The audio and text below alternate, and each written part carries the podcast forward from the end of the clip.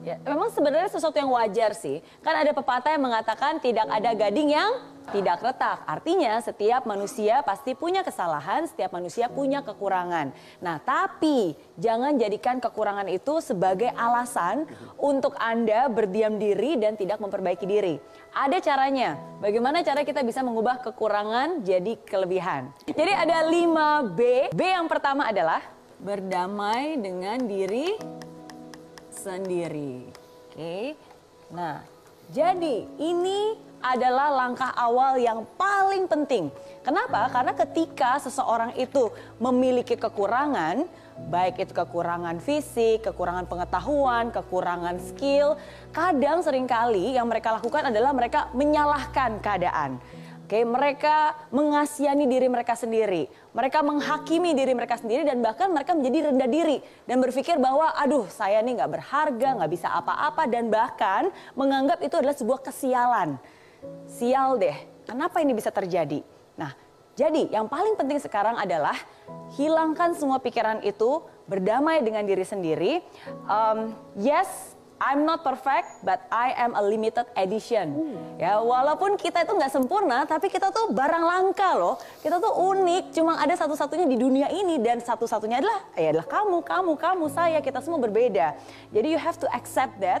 Anda harus berdamai dengan diri Anda sendiri dan yakin. Dan paling penting adalah ingat, di balik semua kekurangan ada kelebihan yang jauh lebih besar lagi dan itu harus Anda gali. Satu pesan saya untuk Anda semua, kita lihat pesan possible saya malam ini. Kekurangan terbesar manusia adalah ketika dia tidak tahu apa kelebihannya. Nah, karena ketika dia tidak menyadari apa kelebihannya, ya itulah sebenarnya kekurangan yang paling fatal yang bisa dimiliki seorang manusia di dalam hidupnya. Jadi harus mengembrace keadaan kita dan menggali potensi diri kita.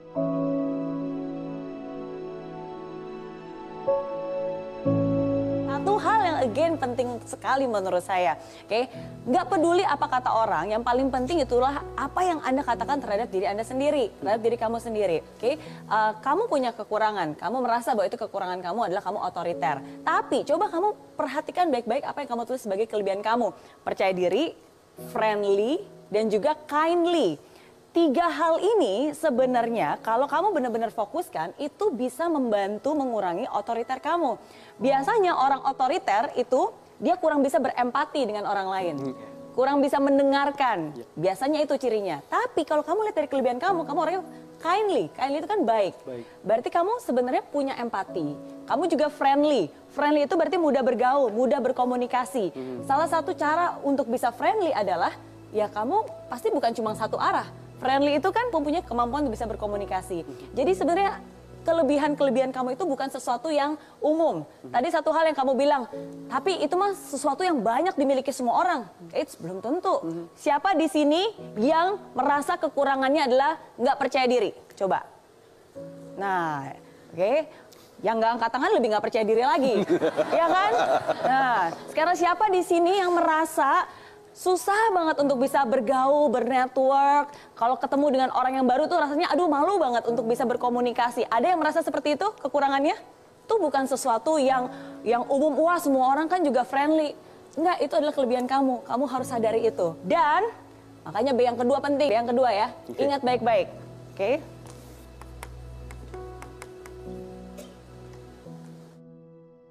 Belajar. Belajar pertama uh, kamu cari tahu dulu kayak apa yang menurut kamu membuat kamu otoriter. Kayak apakah itu hanya pendapat kamu saja atau pendapat dari orang-orang? Kalau misalnya pendapat dari teman-teman, tanya bagian mananya yang mereka merasa kamu otoriter. Oke, terus fokuskan kepada kelebihan kamu tadi. Oke, kamu mampu berkomunikasi, kamu friendly, kamu belajar, belajar cari cari tahu gimana sih cara menjadi pemimpin yang tegas, tapi nggak otoriter, nggak memaksakan pendapatnya, tapi tetap tegas. Nah, harus belajar.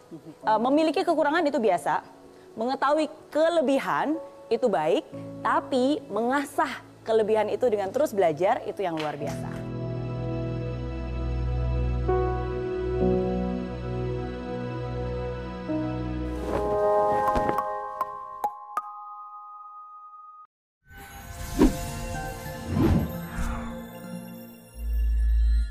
Di aplikasi Mary Riana tersedia lengkap video-video YouTube terbaru saya, artikel yang up to date, post inspirasi, koleksi merchandise, workshop dan seminar yang bisa kamu dapatkan free dan download sekarang juga gratis.